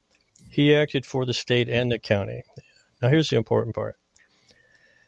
The county attorney, uh, the county attorney office had been eliminated in 1973, replaced by the district attorney office. Hmm, interesting. that has only one rule. He acts for the state only and enforces the will of the state. Let me repeat that. The county attorney office was eliminated and appointed by a district attorney. Yep, consolidation power. Now, why, why is this important? Uh, uh, this this uh, this goes back to uh, pre-Civil War and and actions that were being taken up in the Northeast. And as she goes on to elaborate on this a little bit. She says the executive department can execute the laws of the state. What this 1855 fraudulent law does is to eliminate the separation of powers under common law. How about that? Do you want to draw a parallel on this, Daryl, on a national level? Yeah. 17th Yeah, Amendment. yeah. 17th Amendment. Yeah, yeah, yeah, yeah, yeah. So um now she starts digging into this, sort of the, the preface of why she even does this uh, scholastic and academic uh, work here and research. It's profound. Yeah, you can really get your head around it uh, if you take the time to read her book. And is that uh, in the uh, uh, first half of the 1800s, uh, there's uh, all kinds of records and documentation as to people that weren't taking oaths and not being bonded. This was happening in the early 1800s, Wow.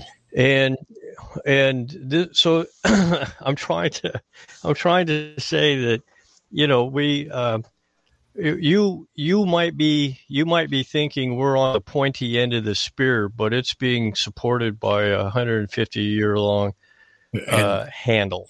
And and so what's their And- def- so what's their defense, Daryl? Custom and usage. Uh yeah.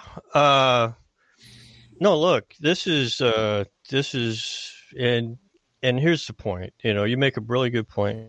Here's the point. There's not there's not one and I'm being conservative or optimistic. There's not one out of a thousand people that can even ask the questions or defend any position. They're ignorant, they're stupid, and they don't want to be told that. And that's just uh and I know that sounds harsh, okay, but the time for for fiddling around here and and and uh, you know trying to pity pat and walk around people's feelings is over, uh, whether you like it or not. God, and so. uh, uh, you know that's just the way it is. Uh, they they've there's there's a new operating system that's been transposed, transposition. So if you're an equivocator and you're a semantic, you want to transpose something. You want to trans transmutate. You want to alchemically shift from one to the other, and people never really realizing the magic trick of the transposition. They've moved over time through custom and usage into accepted uh, doctrines, behavior, protocols, and convention. And uh, it's it's done so uh, quietly and seamlessly with the cooperation of the perpetrators and those that it's visited on that they don't they don't have any defense, you know, because they don't have any they don't have any. The, the, here's the reason why, is they don't have a a datum. Uh, you know, from my engineering background and also from my aviation background, you always had to start from a known reference point and a datum, and those lines have been erased and uh, oh, completely erased. Uh, The reference points of what is is has been erased in the minds of the uh, the population. They It's don't- been they don't erased in the damn doc. It's been erased in the law too. Look how they've gone to the links to hide national. Change it to national and hide it. You know, Daryl, I agree with everything you've said. Starting with Clinton. But the one detail that, that I disagree with is that I feel like the veil is lifting and people are seeing through this haze and the datum points are starting to uh, to align. And, uh, you know, you have to start with a plane. Okay. And then you make a line and you make your third point. And once you have that, and so people are putting the plane together right now and we have time. Uh, the vaccine push for the transhumanism, this uh, alchemical change of humanity, uh, it's a partial success. So, you know, the people that didn't take it are wise to something's wrong. Well, that's So a it's not over. No, it's not over. See, that's long shot, buddy. that's where that's where you can you can look as a earth changing earth changing event. How do you how do you reshape the topography of of Earth? Well, there's a lot of different ways. One of them is in a uh, is in a landslide or, or a earthquake or uh, Tsunami. earthquake is a good one because it, it really shakes things up. And when you shake the earth hard enough, it forms a pyroplastic flow. It it seeks its own level after you shake it hard enough. It becomes it becomes semi-liquid. It's known as a pyroplastic flow. What we're approaching is that event where the uh, society as such, uh, metaphorically, is going to be shaking, and it will liquefy. And at that moment, it will retransmorgify. You know, it will uh, transmute into something different. Uh, the reason we need to have serious conversations about this is that uh, depending upon what you do in your own life and the community around you, will determine what it transmor- transmutes into. And so this in this in this point in this point of the shaking, the the liquefying, the the uh, opportunity exists to direct that where it needs to go. And uh, these are why these uh, uh, conversations that need to take place. Well, this is Uh, why and I so there is But, you know- opportunity, but there's also risk. I would This I would change the analogy. So I like the earthquake analogy, right? But the thing about an earthquake is an earthquake happens and it rattles everything up, and then things things settle, and people kind of get their bearing, Yeah. and they don't know what's going on. Yeah. yeah. But we are the tsunami that's coming behind the earthquake that that they don't expect. So they're picking up the pieces, and there's tsunamis from every direction.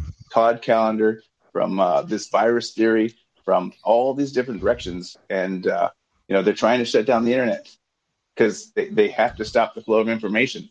And when they do that, then people are really going to come unglued. Okay. Yep. So these tsunamis, we we like it's it's you know the lights are out because this the earthquake broke everything and the infrastructure has been damaged and, and, and neglected for decades and, and centuries, like you just pointed out, with this whole uh, oath of office and so forth. But the tsunamis Daryl? only just starting to come in, Daryl. Daryl, may I? So I have an optimistic take on it. We got Charlie. Yeah, go ahead, Charlie, Charlie. is that Charlie? Yeah, it is. Daryl, I can't tell you. I, I I love when you come on the show. I mean, next to Roger and and a few others. I mean, you bring to the table such a wealth of knowledge, and I've never heard that about the district attorney, the county, um, to what it is now, uh, in the state of. That makes total sense, and I'm going to look for DuPont's book. But I have a question for you. It's a little bit on topic, but um, about uh, maybe six weeks ago, you were mentioning your friend that got um, snapped into the um, the January 6th stuff, and you were at one of his hearings, and you were sitting outside. I think you said, and you were amongst two attorneys, and you made this amazing um, uh, reference to whose law. It was like I said, it was so simple. I forgot it. Um, could you He go asked- over that he again? asked- And he okay, asked- and then the other comment that I wanted Yeah. to make, go, going back to um, Alabama. Okay, anyone that knows me about birth dates, okay, the number one satanic celebration. Um, is there any celebra- Is there any surprise about it being about a birthday party? I yield. Thanks, Daryl. You thanks, Charlie. Go ahead, Roger. You were going to say I something. think I, I think your question to the attorney that was, I guess, representing your friend, uh, was He had is this- five attorneys. Is, is this positive law? I think that's what uh, uh, Yeah. instigated the reaction. Yeah, he he uh, they He probably doesn't there even- in the meeting. He he probably doesn't even know what positive law is. Quite frankly, go ahead. I, I I sat in there with him for about a half an hour before they booted me out, and because of you know client attorney privilege and all that sort of stuff. And uh, they had a they had a whiteboard, top to bottom, left to right, four feet tall, ten feet wide, filled with strategy and blah blah blah.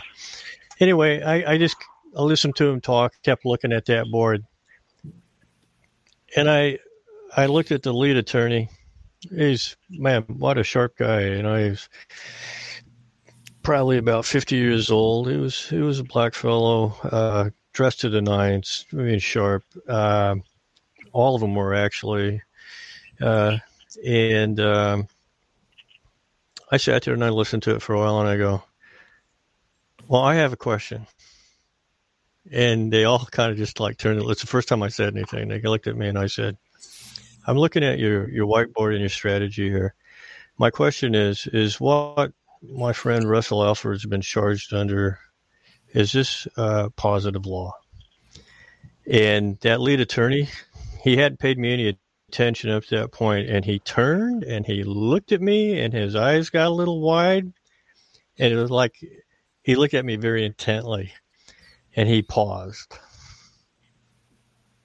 As a long pause, Weren't- and everybody was quiet. Weren't you wearing said, overalls? Yes, it is. I was I was in my Carhartt base, you know, and and I, I had my Carhartt hat on, and uh, he said, uh, "Yes, yes, it is positive law." I said, "Okay," and uh, it wasn't just shortly after that. He says, "Well, we're we're going to need to excuse you, Mister Whoever you are, because this is a attorney-client privilege." So. Uh, so I spent I spent the next seven hours sitting out in the lobby reading everything there was to read, and, and uh, it was there was some interesting stuff to read out there. But um, Rusty so got away For the purposes, Rusty like got we away would with have told you to stay. Yeah. And he did. I didn't understand that. I didn't understand I didn't what you said either. Uh, it, Seems it would have been nice if Rusty would have waved that and had you stay.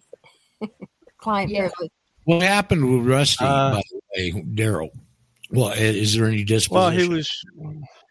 Well, yeah, he was. He was uh, convicted by a, a judge in uh, District of Columbia. How was that? Uh, end of January. And uh, as far as I know, uh, he's supposed to appear in Yazoo, Mississippi, in uh, in about a month here. Uh, now, about a month ago, they did uh, put it on appeal and so I haven't heard anything more since then. But his uh, at his sentencing, the judge said uh, she she could put him on um, probation, but in his case, since he did not show any indication or sufficient repentance for his his crimes, she was going to give him a full year. Um, and so, um, unless I now he was uh, there was a there was a little I don't know five five minute or so stint on Tucker Carlson where Rusty was on there. Oh, really? Uh, with Tucker Carlson covering uh, this back in January or early February. So, uh, so anyway, that's that's where that that Okay. resides. And he when he when he looks at me uh, every once in a while, you know, we we get together and talk and. And uh, several times since January 6th, he's looked at me and said, uh, well, the, the week before he went up there, I was over at his body shop and I said, don't do it. It's a made on event. It's a, it's, it's, it's a setup. Don't do it, man. Don't, I pleaded with him. Don't do it. And he went, he says, I got to see for, I got to see for myself. I said, well, I said, Rusty, I said, you know, I've known him for years now. And I said, Rusty, how many times have I t- have I called the eight ball in the corner pocket? And he goes, well, a lot. And I go, well, please don't do it. And so he's a good guy though, and he looked he looks at he several times since then he said, "Yeah, Daryl, I know, eight ball corner pocket."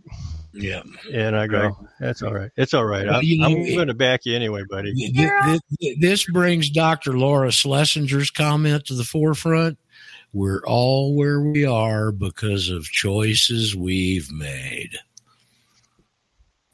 Yeah, you know, in 2017, Somebody- the same thing on on Stormfront Radio. You know, I could hear the guy that this Jason Kessler, and I told him don't go to Charlottesville, but you know, there you are. Yeah. Yeah, emotions Hey, over. Daryl? Yeah. For Hey, purposes of, of I guess the uh, uh, your your your friend's case, would it matter if it was positive or negative law? I mean, from from that attorney's perspective, you know, he's he's still stuck one way or another because he's a citizen, right? Well, you know I mean- what? I'll bet they're charging him with insurrection, which is the blanket charge they've put all of those people under, and that is positive law. Okay. Positive law for citizens or positive law for nationals? Well, for nationals too. If it's true insurrection, this wasn't a true insurrection. That's where the rub is. The insurrection happened up in, in Nashville, Tennessee after that shooting when they invaded the state house when they were in legislative session. That's insurrection. Just going into the Capitol when they're not in session is not insurrection. They have You to know, be in uh, session. Roger, I, I got a question for Daryl. Um, has he heard about or looked into this Charlie Danielson's um, paperwork to see if that might help him out? You know, that's, that's a good question. I'm not real informed on that, and I haven't spoken with him about that. If anybody is aware of it, he's obviously he has a lot of self interest in this case, Right. and he's probably aware of it. He's Yeah, well, uh, Samuel- but I, I personally don't. I personally I don't got know. the, I got the answer for you. Okay, if he didn't bring it up at the trial level, it's not going to make any difference now. I'm not sure about that. This You can't bring things up at the appellate level that were not brought up at the district court level. Mm, You can't Daniels. add things into the process once it's started and have, and gone above the bottom level. This is so outside of everything. I don't know that those rules would apply here, really. But you might be right. I don't know. I have a question for Roger or Daryl. Okay, go ahead, Jeff. Yes, in my current little situation, a bit of information I'd like to have is the question I posted in the chat, and that is Can someone direct me to the source of the definition of resident as it pertains Yes. to receipt of a benefit or discharge of a duty? It goes back, the original idea of residency comes from when countries trade ambassadors. If you'll go look on the internet under that term and search databases, you'll find one or one place that alludes back to the origin of it. That's the origin of it, Jeff. I still don't understand the answer. I'm sorry. I've looked in Well, I blank what uh, dictionary. in your case, Jeff. Yep. Yeah. I- I- In in your case, uh, the uh, uh, you, you know you have to rebut the presumption of of uh, your residency or being a resident. Uh, Uh, and Jeff, have you looked in the, the- Texas traffic statutes to find that the term resident is a rebuttable presumption statement? I guarantee it's in there. Texas statutes. In the Texas statutes in driving and, and the part that deals with driving, and and there's a section in there that goes over residency. This is what I saw in the Georgia statutes. They're all uniform. Okay. And the first part, the first paragraph was dealing with, it was the uh, geographic, if you've been in the state longer than 30 days, that kind of thing. Then there was another paragraph. And then underneath that second paragraph was a one line sentence. And it says, the term resident is a rebuttable presumption. Yeah, yeah. Um, now, Some more research. there's yeah, there's a there's also another little uh, aspect of this, uh, particularly if you're standing in front of his his Majesty or her her divinity or whoever it is. Uh, they uh, they have a The little judge's- thing that the judge's last name yesterday, last uh, Saturday, happened to be Solomon. Oh, great. Oh, Oh, okay. Well, okay. Well, just yeah. There's there's there's no other gods there. So anyway, um, the uh, w- one of the things you have to be aware of is that uh, they had this thing. I, I learned this from Tom Schramm was uh, silent ju- silent judicial notice. Correct. And and they will uh, they will you know employ any number of different uh, uh, uh, Strategies. tactics, you know to uh, to get you to um, Acquiesce. in uh, uh, well to uh, what's the word I'm looking for? Indict yourself or uh, uh, to uh, acknowledge that you you have a a, a residency at mom you know sometimes it's done a simple thing as as as the driver's license or they you know other other sort of civil contracts that you're associated with they might they might do that. But uh you know uh, I mean, I'm just stating the obvious here. You know, we're we're you're trying you're trying to find uh, uh, reconciliation in a rigged game, and uh, so, and I'm sure at some point, hey Jeff, listen, uh, at some point uh, they're gonna they're gonna I'm gonna be playing that same game. You know, you can't do the things that I do and not not come into conflict here. So Eventually, yeah. All right, Yeah. thank you. Yeah. Yep. Uh, by the way, I had another email from the guy that helped Lynn write that letter we posted, and we talked uh, with her last week. He got stopped over the weekend, pulled over in Aspen, Colorado, and he had not filed his local notices in the state. Uh oh. I did. I'm Yeah. telling you, folks, you can't do this half ass. It's not in your advantage to do this half assed. Right. Okay. I've been explaining that on the Telegram too, Roger. So, yeah, well, people just don't want to listen, do they, Merkel? Mm, they're not asking questions. Maybe something's holding them back, but I want them to jump on and ask questions. Okay, but that's a real important part of this is weaponizing it. Otherwise, how are the people in your state supposed to know? You don't think the Secretary of State's going to send out a memorandum to you to them, do you? Don't be ridiculous. You've got to do it. It's your freedom. Do what it takes to set yourself up where at least if you get caught in a backlash somewhere, you've got some kind of grounds to stand on so you can defend your position. If you don't do the notices, folks, you're letting crap fall through the cracks. Don't do it. If you're going to do this, do it. If you're going to do it half ass, don't do it. Okay. All right. Here, laying our bodies down, Paul, you're going to have to body us off.